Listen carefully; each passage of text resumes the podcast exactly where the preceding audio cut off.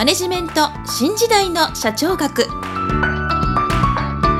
こんにちは。中小企業診断士の六角です。今回はマネジメント新時代の社長学の第38回をお届けいたします。今回のテーマは ERP です。もし私の著書使いでわかる経営の基本一番最初に読む本をお持ちの方は86ページ第4章第5節 ERP によって事業管理を行うをご参照いただきたいと思います。それでは本題に入ります。前回バランススコアカードについてご説明いたしましたけれどもこれは戦略の進捗状況を管理する方法でした。これに対し会社全体の経営資源を適切に配分し事業の最適化を図るという観点から策定される計画を企業資源計画エンタープライズ・リソーシズ・プランニングこれを略して ERP と言います。この ERP を導入することによって事業管理が行われるということもあります。ERP はもともとは資材所要量計画 Materials Requirements Planning これを略して MRP と言いますが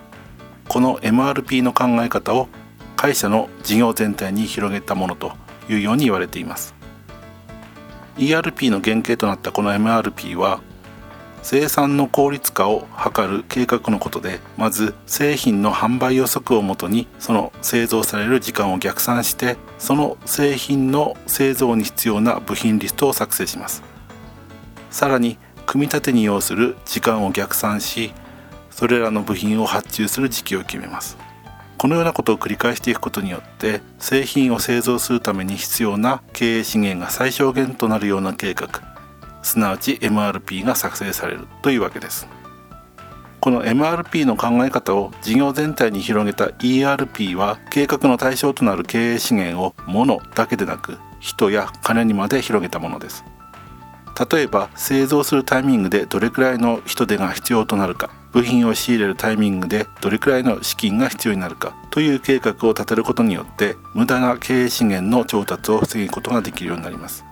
ただし ERP を取り入れる会社が増えたのは経営資源の効率化が図れるというよりもむしろ情報技術の発展があったからというように考えることができます。もちろん大きな会社ほど経営資源の最適化の恩恵は大きくなるので ERP を作成するための計算も複雑になります。これを迅速かつ容易に行えるようになったのは1990年代以降の情報技術の急速な進歩の後ろ盾があったからと言えます。さらに情報の一元管理や迅速な意思決定も可能になりこのことが戦略の選択の幅を広げることにもなりました。すなわち ERP を導入することそのものが事業の競争力を高めることになったというように言えます。このようなことから ERP は企業支援計画というよりもむしろ ERP を作成するプログラムすなわち ERP システムパッケージそのものを指すようになっています。この ERP システムパッケージはかつては導入する時の投資額が10億円以上と絶対的な金額が大きかったために大規模な会社でしか導入できませんでしたが近年は投資額が2000万円程度に下がり中堅企業や中小企業でも導入できるようになりました。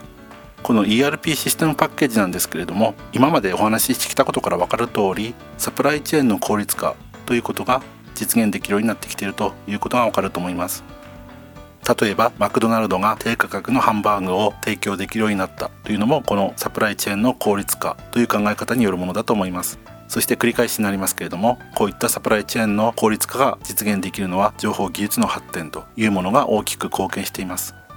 現在は戦略を考えるというよりも情報技術をどう活用するかという時代になっているとも言えますので今後より良い戦略を実施したいという時は情報技術をどのように取り入れるかという考え方が欠かせないというようにお考えいただきたいと思います。それでは今回はここまでとしたいと思います。次回は ISO9001 についてお伝えしたいと思います。